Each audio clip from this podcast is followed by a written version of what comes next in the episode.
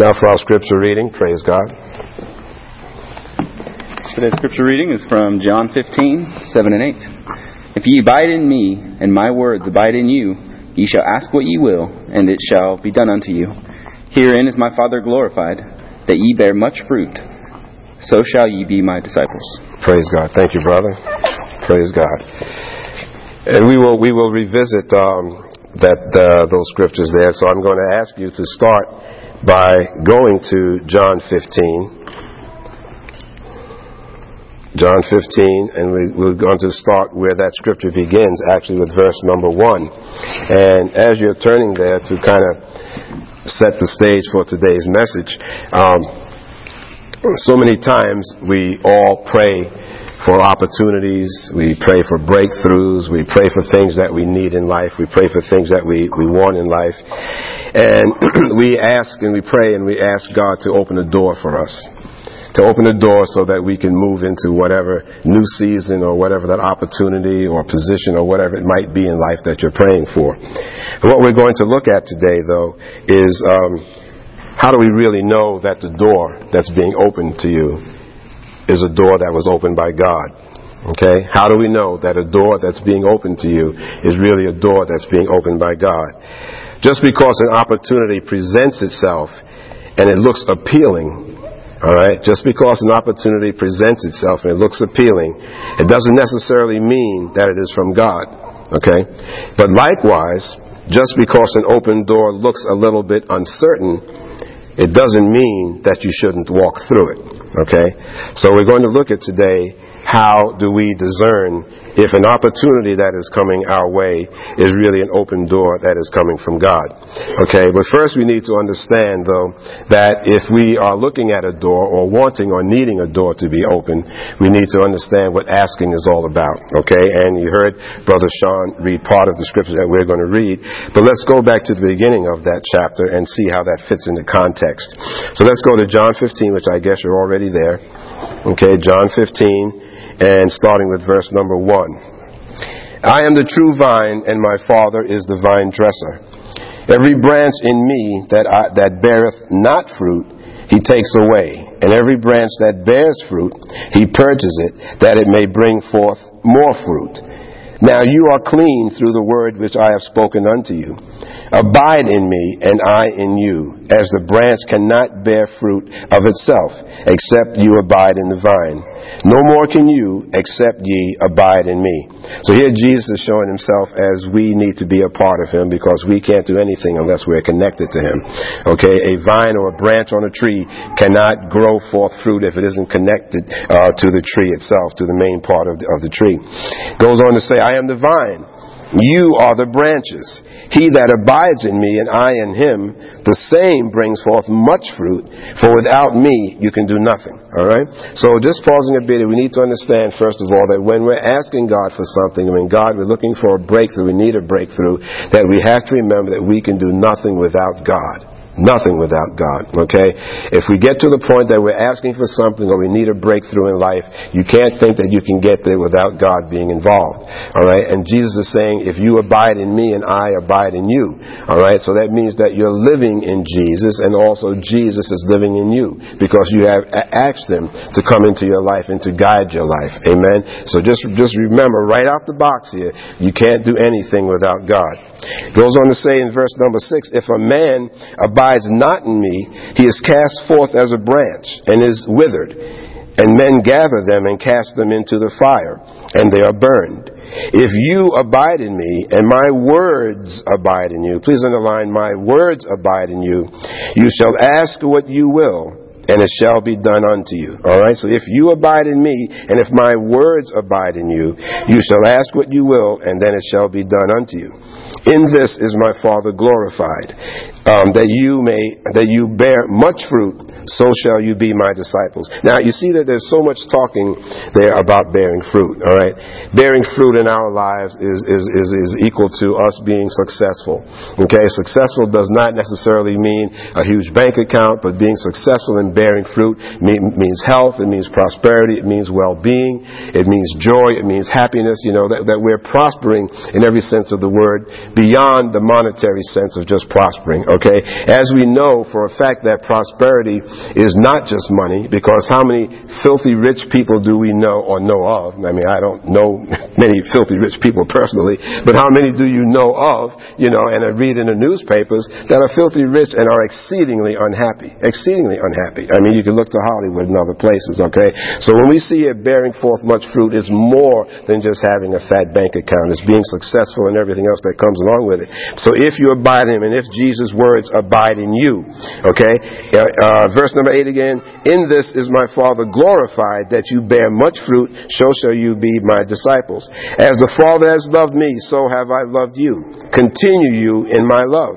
If you keep my commandments, you shall abide in my love, even as I have kept my Father's commandments and abide in his love.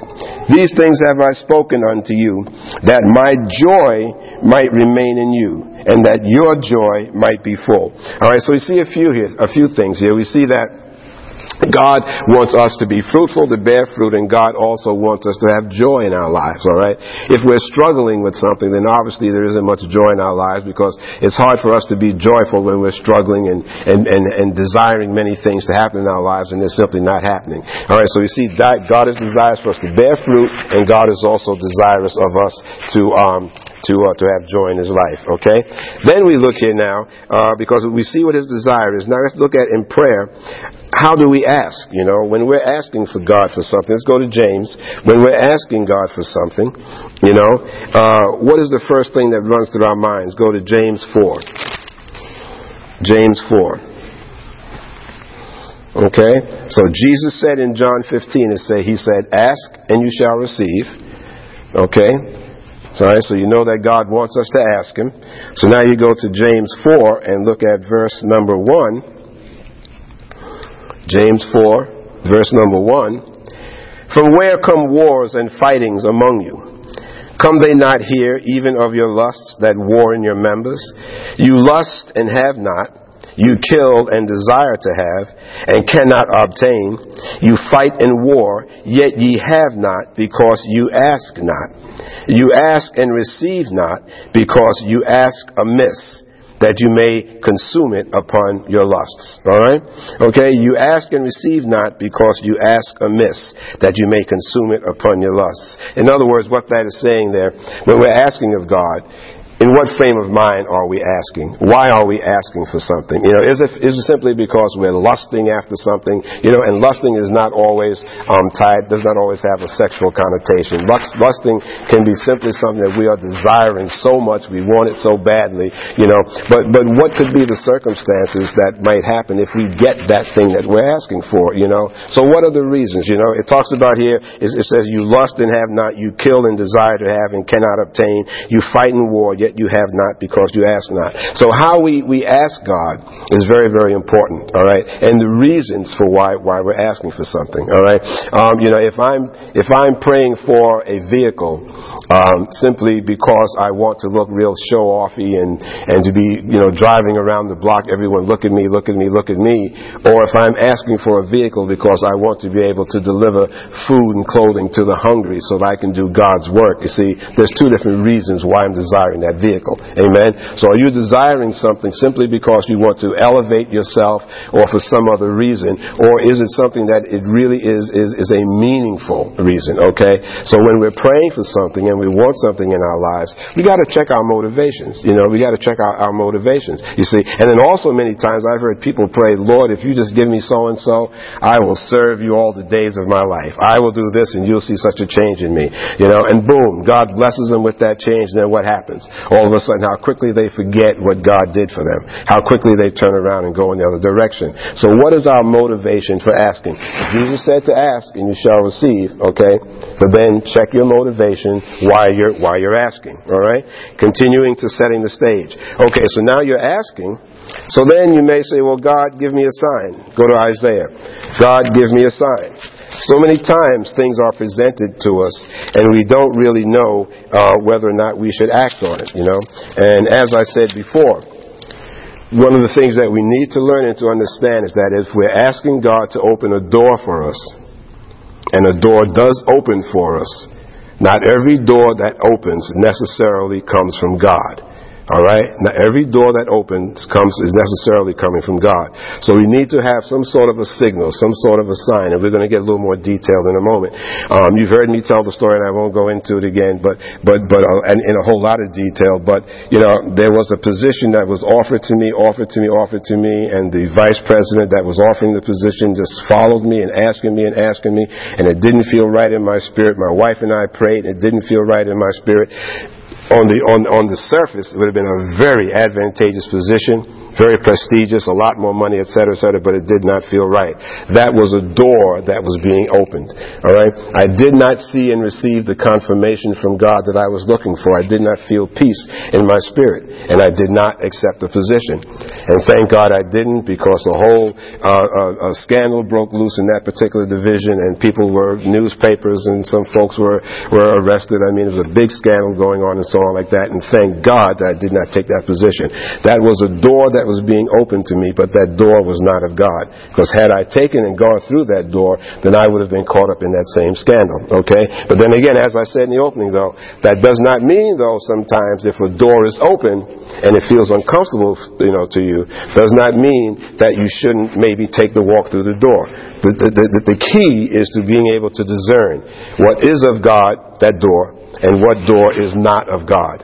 Okay? It was not because God can open a door that might feel uncomfortable to you, but there's some reasons for doing that, which we'll get in before this message is over. All right? So, talking about signs, so go to um, uh, Isaiah 7, Isaiah chapter 7, and verse number 10. Okay? Moreover, the Lord spoke again unto Ahaz, saying, Ask a sign of the Lord thy God. Ask it either in the depth or in the height above. But Ahaz said, I will not ask, neither will I test the Lord. And he said, Hear you now, O house of David. Is it a small thing for you to weary men, but will you weary my God also? Therefore the Lord himself shall give you a sign. Behold, the virgin shall conceive and bear a son, and shall call his name Emmanuel. Okay? So we all know what that's about, the sign there being the Star of David, you know, that led the wise men to the birth of where Jesus was being born. But the point that I want to raise is that God does indeed give signs. God doesn't indeed give signs.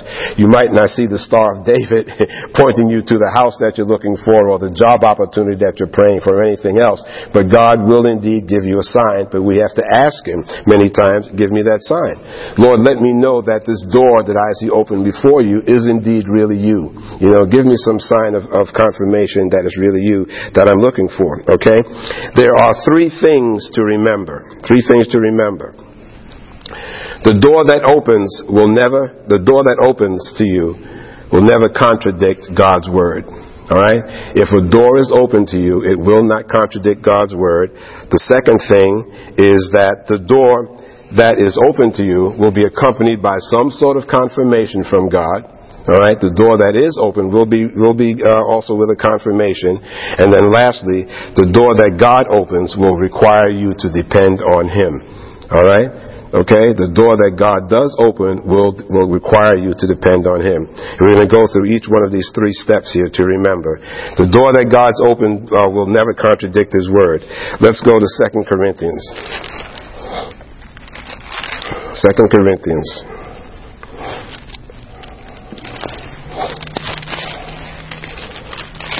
Second Corinthians six. Second Corinthians six, and let's start at eleven. Second Corinthians six, eleven. O ye Corinthians, our speech to you is candid, our heart is wide open. On our part, there is no constraint, but there is no constraint in your affections. In fair exchange, I speak as unto my children, open wide your hearts to us. Be ye not unequally yoked together with unbelievers. For what fellowship has righteousness with unrighteousness? And what communion has light with darkness? And what uh, and what concord, what concord hath Christ with Belial? Or what part hath he that believes with an infidel or an unbeliever? And what agreement has the temple of God with idols? For you are the temple of the living God, as God hath said, I will dwell in them and walk in them, and I will be their God, and they shall be my people. Wherefore, come out from among them, and be ye separate, saith the Lord, and touch not the unclean thing, and I will receive you. And I will be a father unto you, and you shall be my sons and daughters, saith the Lord Almighty. Okay? So in saying here that God will never open a door that will contradict His word, you're not going to find God putting you in a position that's going to go against His word. And that's just to use that as an example. You know, I've seen in ministry over the many, many years, you know, so many sisters who, who were praying for a brother. They wanted a husband. You know, they wanted a husband. So then all of a sudden they spot this guy in church, you know, and all, and they're madly in love with him. He looks so cute and he's so spiritual and everything. And then all of a sudden they say that God gave me a sign, a sign. God told me that this is the man for me. This is the man for me. In the meantime, this brother is married. This is a true story. In the meantime, this brother is married, alright? So God is going to open the door for this sister to marry this guy, which means that God will somehow have to remove his present wife out of the situation, kill her off, or do something, something horrible just to make this woman get her dream that she's thinking is God. That would be counter to God's word, okay? Or a sister praying to be with somebody who's not even a believer, you know, who is an out, out and out sinner, you know, is a drunkard and everything else, a blasphemer, but yet still, for some reason, they think that God has opened the door for her to be with this particular fellow or fellow with this woman. Okay? And that's being unequally yoked. It says there, be you not unequally yoked together with unbelievers. For what fellowship has righteousness with unrighteousness and what communion has light with darkness? Alright? So God is not going to be opening any sort of a door to you or putting you in sort of a, some sort of a position that's going to cause you to violate that. God is not going to have you to, to, to, to marry, I mean, unless He's really, really got a plan for you to do something there, and God will certainly tell you that, that's going to put you in any kind of position that is counter to His Word. God does not want us fellowshipping with the people here that is, what does it say in verse 15? And what concord hath Christ with Belial? You know, Belial is, is one of the uh, demons that they used to worship back in those days, you know. So we have to be very, very careful in looking at what I'm hearing and seeing as God opening this door. Is it going to be, be, be violating His Word? Okay? The Word of God talks about, it says, uh, uh, forsake forsake not the gathering together of, of, of, of, yourselves together, or forsake not the gathering of the brethren. God is not going to be opening a door to us that is going to take us away from His Word, to take us away from the ability to study His Word, to pray to Him, to fellowship fairly regularly. You know, now that is not to say that some jobs do not take you out of church occasionally. You know, that is not to say that we know plenty of doctors and nurses and other jobs sometimes do take you out of, out of church occasionally. What I'm talking about though is a job where you are away for weeks and maybe months at a time, you know, that is counter to God's word because God said, forsake not the gathering together of yourselves.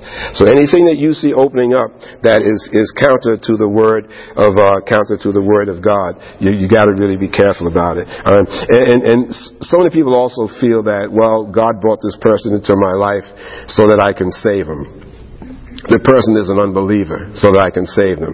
You know? Well, first of all, we can save no one. It's the Holy Spirit that does the wooing that calls the person, and it's the blood of Jesus that brings salvation. So we don't save them.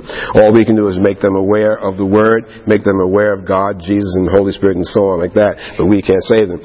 Um, once we start setting ourselves up as the person that has to to bring this soul to the Lord, and thinking that you are responsible for this, then that puts you in, in, in a very very difficult position because then you wind up fellowshipping with them. You wind up um, going to the bar because you feel like you have to save them. You wind up going to the smoke den or whatever it is that the way they're hanging out. Everything that would be against God's word. You see, now, that is not to say that God may put a burden for someone on your heart to pray for them and so on like that, but that means that you pray from them, you pray for them from a distance, you know, but you do not cross over and get into their lifestyle because then you're fellowshipping. What concord has Christ with Belial, or what part, part is he uh, that believeth with an infidel? Unbeliever. And what agreement have the temple of God with idols? For you are the temple of the living God, as God hath said, I will dwell in them and walk in them, and I will be their God, and they shall be my people. So anything that, that you are praying for, and that door opens up, that is going to get you to compromise God's word, you gotta be very, very, very suspect of that, because God is not going to do something to violate His word in your life. Amen? He simply does not work that way. If you have to do anything to bend Scripture, to justify an open door, that door is not of God. Okay? So in other words, a door opens up to you and you read the Scripture, you know, that this particular door is, is forcing you to violate or, or, or, or, compromising the Word of God in your life. If you've got to read Scripture and then say, well, the Scripture says, you know, thou shalt not blah, blah, blah, blah, blah, but what that really means is that I can't do so and so and so and so and so, so therefore this door is okay for me because this is what it really, really says. Alright? So what you're doing there is that you're bending the Word of God to fit your circumstance instead of you going by the Word of God. God. Okay, right. You, uh, you can bend you can bend the word of God to say, well, that only means you know on the 15th of the month and the 27th of the month. You know that's what God wrote in the Bible. So therefore, this thing that I'm involved in only have me doing on other days. So the Bible does not say I can't do it on those days. So therefore, it's okay for me to do it. You see, we as human beings are so good at rationalizing, particularly when it comes to the Word of God, for rationalizing and thinking that God words God's word word says something that allows me to do something that it doesn't. Amen. Amen. So anything that is forcing you to compromise, or if you've got to sit down and study scripture until you read that scripture to fit whatever that door is, then more than likely that door is not for you because God's word is what it is and there's no compromising about it. Okay? Alright, alright? And, and, and don't be desiring that thing so badly that you compromise yourself. Amen? And that goes back to what the first scripture said there uh, uh about, um, for you ask amiss. Alright? Because why are you asking? Because you want this thing so bad, and this door to you seems to be so appealing you know, so attractive that this really, really fits my needs, you know, that you start twisting and bending the Word of God. And that's not where, that's not where it is. God will not do anything to, to get you to bend His Word. Amen? He will not open the door to drive you away from His Word. Okay, the second thing to be remembered is that the door will be accompanied by confirmation. There will be some sort of a sign. Let's go to Judges 6. You know, now, now signs can come from, signs can come from many, many places. God uses people to deliver signs of confirmation while you're turning there. I, um, I recall when I was, um, being led to come to leave New York and come to Oregon, and and my wife and I were praying praying about it very very diligently, and um, and, uh, uh, and, and, and I mean, the whole process, from the time that I knew that God was calling me to Oregon from New York, the whole process took at least a year. It took a year. It took a year of much prayer, of much, much thinking, much soul searching, much confirmation during that time because this was not an easy thing to do. Not only was it a change that was, was changing my social environment, so to speak, and where family and everything was, where this is where I was born and raised and grew up and so on like that, where a very successful career. Um, this was a major change, but I knew in my spirit, I felt in my spirit that this was God telling me to do that. But I needed to know that this was really, really God because I also knew that if I picked up and traveled 3,000 miles miles, uprooting my kids out of school who were still in school at the time, bringing them here, that this would be a major thing. I needed to make sure this was God, you know. And during that past, that, that time, and asking for various confirmations, you know, I, one of the things that were the most profound was uh, one gentleman I was sitting on the train going to work, and I was reading the Word, and he looked over and saw me reading the Bible, and just said, "Oh, I see you're a student of the Bible." I said, "Yes, I love to read it." And he says, "One of my favorite scriptures is Genesis chapter 12, just out of the the blue, just like that.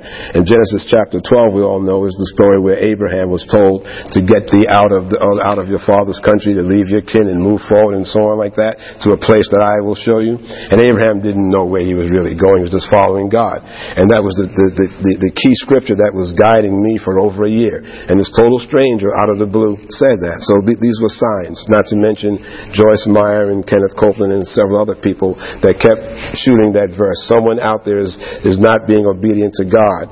Abraham left. Genesis 12. It just kept being dropped at me. These were all signs. And, and I knew and I knew and I knew. And finally, the final sign that tipped it was, um, I said I wasn't going to go there, but I'm feeling like I probably need to tell the whole story. Uh, pretty much the whole story. Um, the last thing was that I had my, my dad living with me at the time who was, was, was up in age and so forth. And I said, gee, was going to uproot him now from New York and everything like that. And how's he going to feel about this move? And I held off talking to him and finally my wife and I went in and talked to him and said, Dad, guess what we're thinking about picking up and moving to, to Oregon and building the church there and so on like that. And we sat there watching his face for something and he looked, he said, Oh, Oregon. I loved Portland. I was there during the big one, meaning World War II. I was there during the big one. Oh yeah, the ship came in the so and he started that long, one of his long stories, you know, about how he loved Portland, Oregon and everything. Sure, I'd love to go there. And we were like, what? You really will? So that was the final obstacle, one of the things I was concerned about. I didn't know that he had been to Oregon, that he loved it and so on. But the point that I'm making to you is that here was a major door that was opening and I had to look for signs. I was constantly asking God, I don't want to go making this move if this is not not of you. Okay, and God will honor it. So we're going to look at someone here in, in Judges named Gideon, and many of you are probably familiar with it. And, and this isn't the best example because he, this was a fellow who was really suffering from a lack of faith. But um, Gideon, uh, chapter 6 and starting at verse number 36, um, the preceding verses before 36 is where Gideon is being told by God, you know, to, um, to, to, to go against Baal, the Baal worshippers, the devil worshippers, to throw down the altars of Baal. You can read them, uh, read it later on for yourself, and to tear down those altars. So then he says, Gideon says in verse number 36, 6. And Gideon said unto God, If thou wilt save Israel by my hand, as thou hast said, behold, I will put a fleece of wool in the floor, and if the dew be on the fleece only, and it be dry upon all the earth beside it, then shall I know that thou wilt save Israel by my hand, as thou hast said. Okay, so he says, I'll put a fleece of wool out there, and uh, and if the dew, if the if the dew is on the uh, if the dew will be on the fleece only, and it will be dry upon the earth beside it, then I'll know it's you. And it was so. For he rose up early on the next day and thrust the fleece together and wrung the dew out of the fleece, a bowl full of water. So we know this wasn't mere dampness that he that he had picked up. It wasn't dew, you know, that it settled on it, or fog that it, you know, it was really a lot of water because he wrung out a bowl full. Then he goes on to say uh, in verse number 39, and Gideon said unto God, Let not thine anger be hot against me, and I will speak but this once. Let me make a trial, I pray thee. But this um, once more with the fleece. Let it now be dry only upon the fleece and upon all the ground that there be dew. And God did so that night, for it was dry upon the fleece only, and there was dew on the land. All right? And then if you read through 7, it goes on to say that he went on and, and God told him how to, to, uh, to win over, uh, how to win the battle and so on, and he did. But the point that I'm making here now, this was a man, obviously he didn't have much faith in God. God gave him the sign. Then he came back again and said, God, give me just sign one more time, you know. So we see the Bible is sprinkled throughout where people were asking God, and were indeed asking God for signs. And God will give you the signs if you ask Him and if you look for them. If you look for them, alright? And that means that um, when you ask God for the sign, you know, I'm praying for this door to be open for me, I'm praying for success in this area, I'm praying for a blessing and whatnot.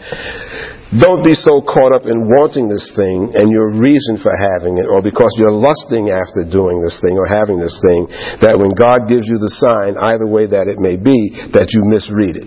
Amen? That you misread it. You make sure that you're asking God for the sign and then you're looking for the sign, you know, and be specific about it. Be specific. You, you, know, I mean, the whole thing with me in Genesis 12, what had started me on this thing was, in going to Oregon, was that I had read this particular verse and that had confirmed that God God wanted me to come here. I knew in my spirit God wanted, but then I said, Lord, you got to give me a better sign because, you know, I think that's what I hear you saying here okay? Because I even went, you know, Oregon's a big place, and I even went and searched Salem, which is shalom and verses and so on like that, and I can, and it's too long a story, uh, being on which side of a river which ran through a part in the Bible here, on the uh, east side of the river, and that's how I knew it was Salem. But God worked it out to me, for me geographically, and knew exactly, as opposed to Portland or somewhere else, that it had to be Salem, all right, because of the fact that God gave me the signs. So what I'm saying to you is that, and, and you know, I almost said this may sound supernatural to you. Well, guess what? It is supernatural because God is supernatural, meaning He's outside of the natural.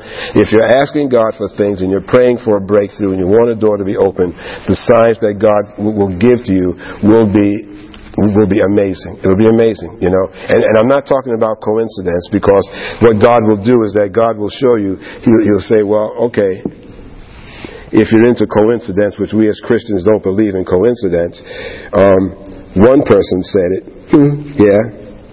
Two people said it, hmm. Three people say it. When you start getting around the foreign people and four and five signs coming your way, okay, you know that it's not God. You know that it's not God. I mean, that, that it is God, okay, and that things are, that God is sending you the signs.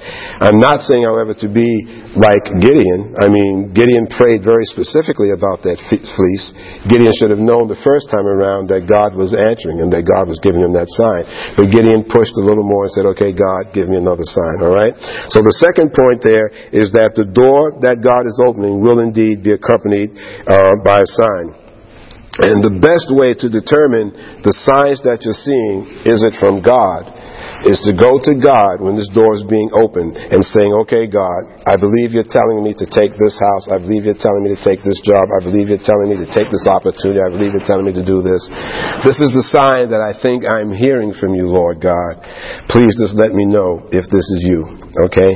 And you will feel such a peace come on you that you'll know that this is God. Okay? You'll know that it's God. Alright? Now, even if you are one that is praying for something so badly and you want this thing so badly, all right, and you really want this thing so badly, all right, and Jesus said, now don't forget, if my words abide in you, but if this thing, you want this thing so badly and you're thinking, you know, that you're seeing this, this particular sign, all right, make sure again the test is, is this thing that I'm going to take, is it going to make me compromise my position in God? Okay, is this thing going to get me going into a direction that is against God's word? Because God is not going to tell you to do that.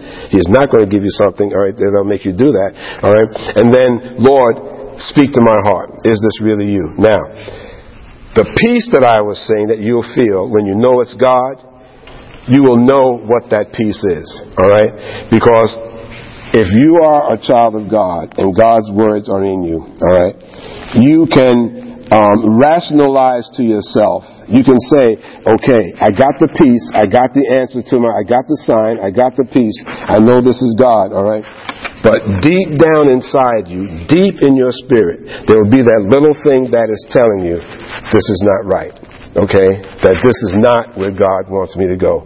All right? You, you, you, can rationalize and you can misread God's sign or you can think that God gave you that sign, all right? But the, in the final analysis, it's discernment and it's prayer. Lord, if this is you, give me your peace. Give me your peace with that, all right? And if you're a child of God, you'll know when that peace sets in.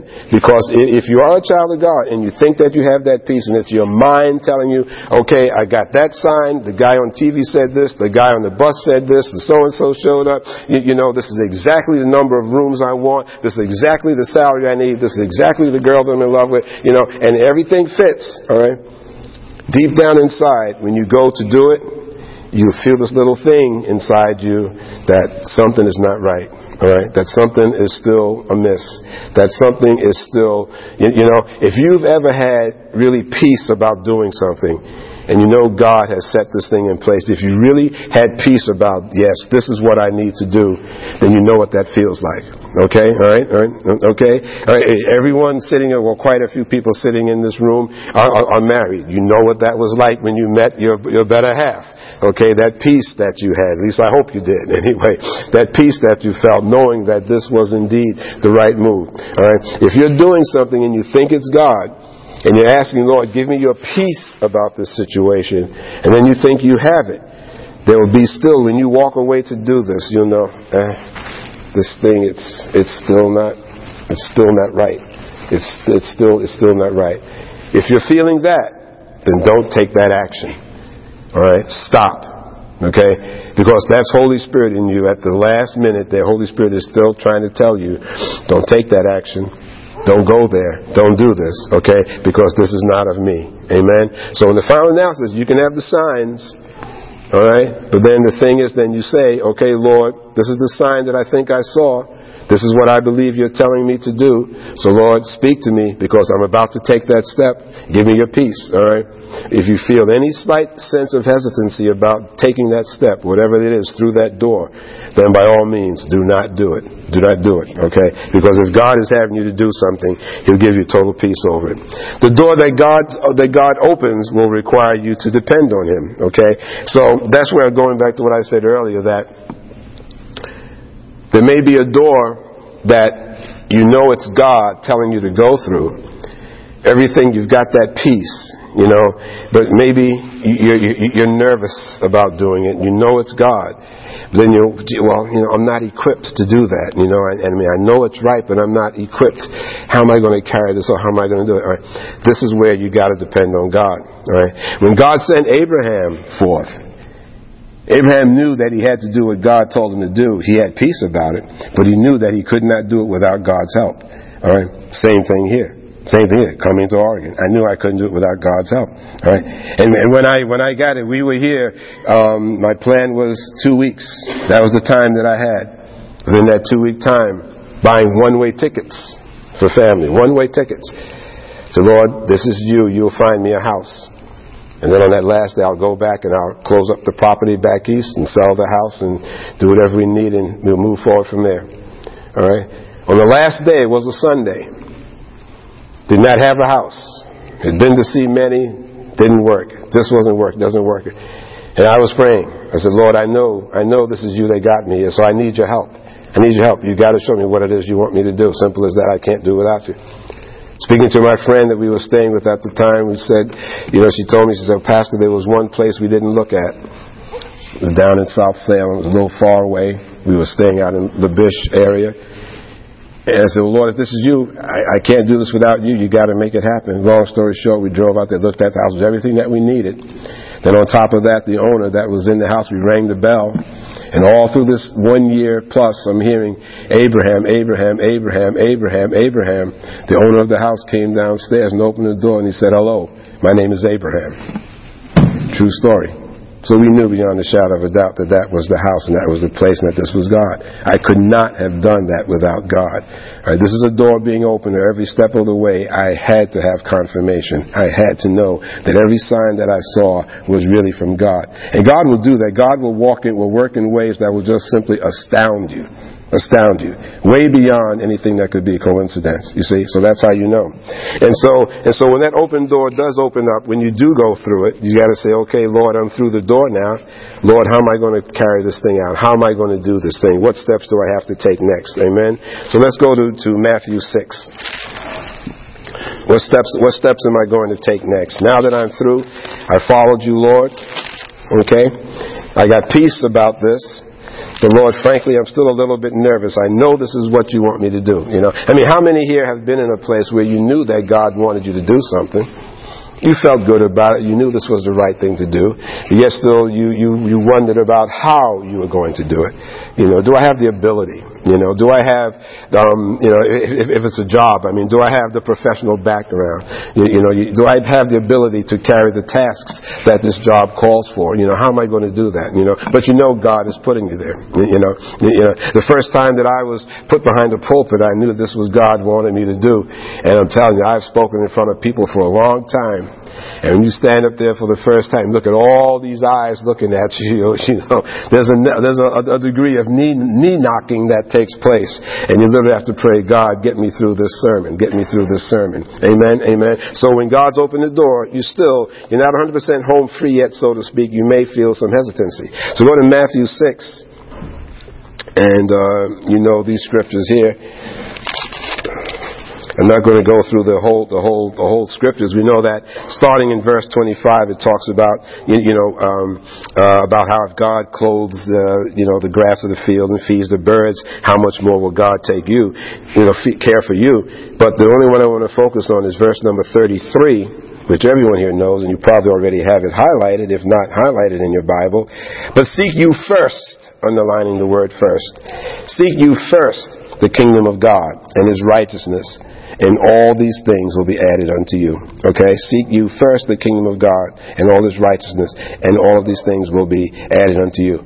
So you get to the point that that door is open before you and you're still feeling nervous about how am I going to do this, the first thing you have to do, as in always, is to seek God first. Seek God first, all right? If you were seeking God first when you were asking for this door to be opened, you know, amen, amen, then you're in much, a much better position if you're seeking Him first, rather than seeking God second or third or last, and yes, though you need a particular door to be open to you. Every single step of the way, we need to be seeking God first. You seek Him, then all of these other things, whatever those things are that you need, will be given unto you. Amen. So as you're going into this new, uh, what did Noah do after they landed in the ark? What does the Word of God say? First he did he built an altar. So in other words, he went to church. You know, he went to worship God first of all. And I'm sure having this brand new land, Noah probably wondered, oh gosh, what next? What next? So the first thing you did is to go to God. So when this door has been opened for you, and even though you know it's God, if it feels a bit challenging, don't forget to seek God first. All right. So, you know, so just because you feel a little bit challenged does not mean that that God did not open the door. All right. If everything else lines up, confirmation has been there. You've been given signs. It's not making you compromise the word you feel in your spirit that this is God, but if you're hesitant and nervous about how you're going to pull this thing off, how you're going to do it, remember to seek God first. Okay? And then the last few scriptures here is going to Hebrews.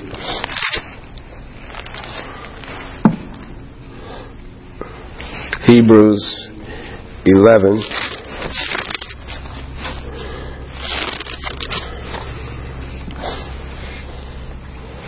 Okay. Just remember that God is not going to give us something that will alienate us from Him or make us believe that we no longer need Him. He's a God of relationships and a God who insists upon being first in our lives.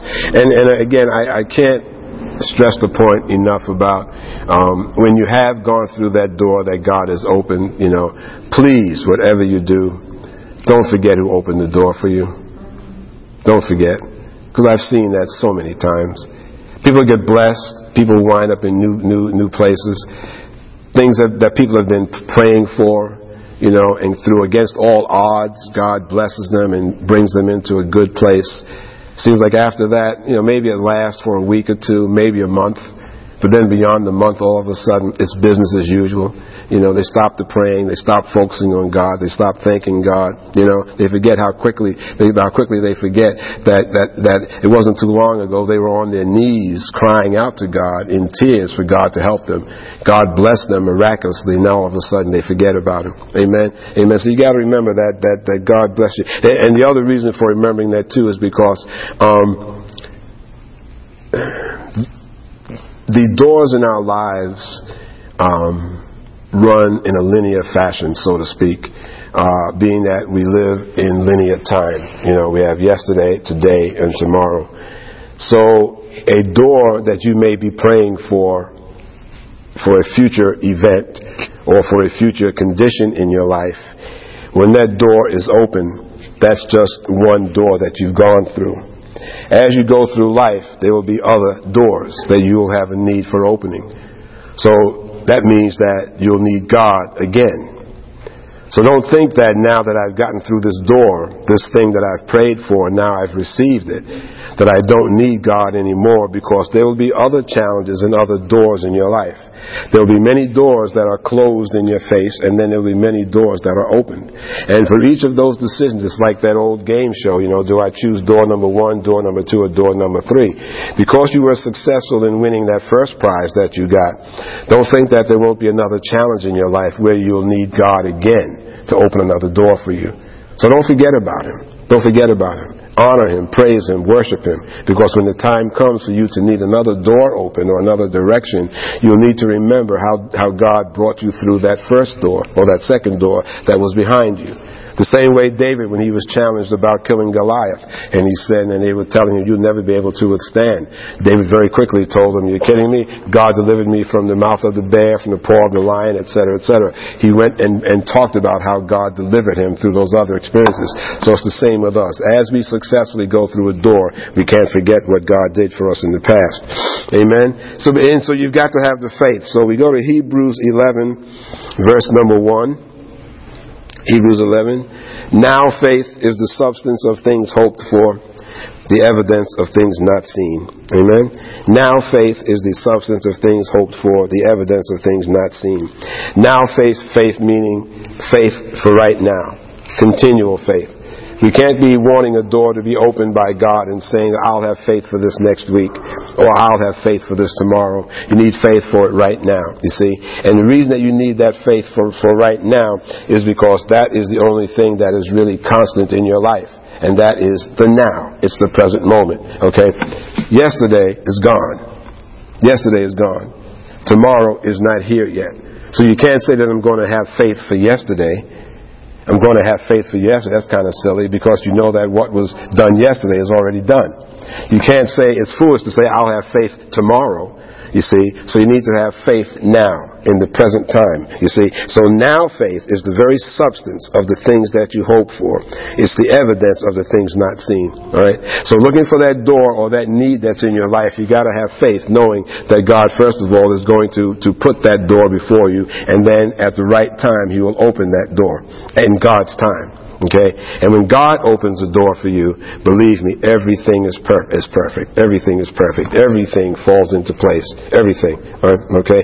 Uh, again, with our Oregon adventure, so to speak, in, in landing here and the family here, and I went back to close the house and to sell the property and so forth. And 9/11 took place and so forth while I was back there, and so I was back east uh, for a good uh, two, two, three months until I joined them. Family was here without the benefit of transportation or anything else the house that we landed in that God put us in. And, and Brittany was, was young in elementary school. There was a bus stop that was right across the street that went right straight to the school. There was no issue for Tanya to get her to get her to school, uh, to, to, um, to school and, and so forth. Everything just fell into place. Didn't have a washing machine, you know, and while I was in New York, went to Sears Roebuck, happened to be a washer and dryer on sale, and I grabbed up that bad boy and contacted the Sears here in, in, in Oregon, and they had everything delivered right here from Salem. So, I mean, everything, literally everything just fell into place with no hassle.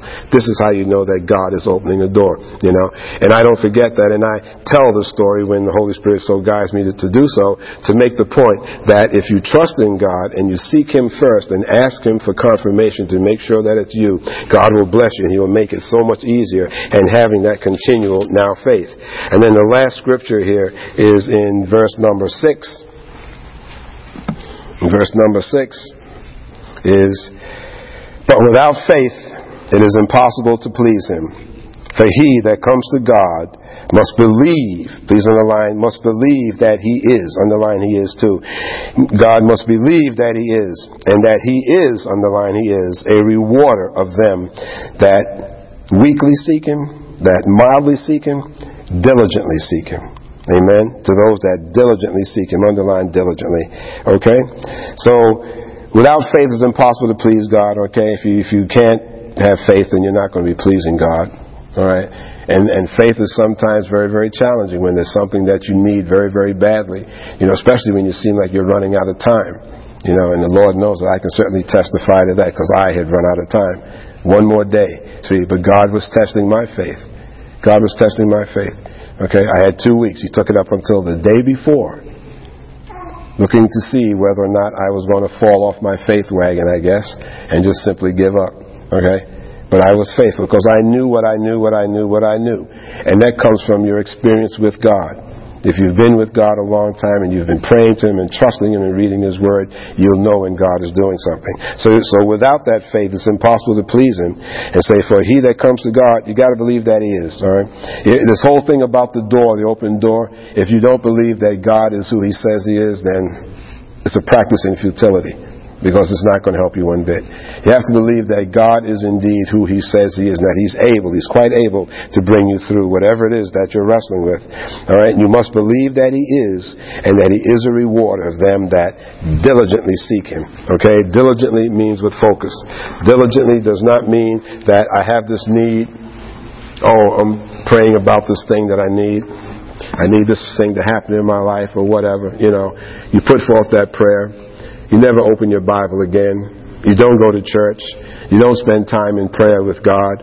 You know, you're not reading the Word every opportunity that you get. I'm not saying you got to read the Bible 24-7, but set aside some time to read the Word because you're seeking Him, you know. And you can certainly, you can seek God when you're driving a car.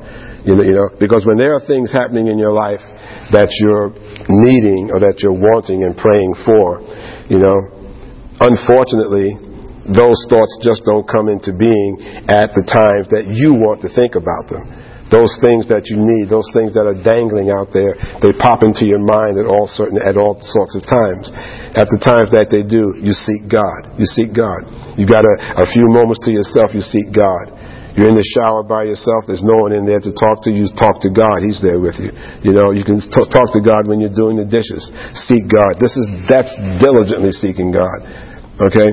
God sees that you're always there talking to Him. You're always there calling to Him. He sees that you're serious. You're telling God and you know that God, I know you're going to bring me through this. I know this is you. I know that's what I heard. Lord, I trust you. I trust you. That's you giving strong evidence of faith.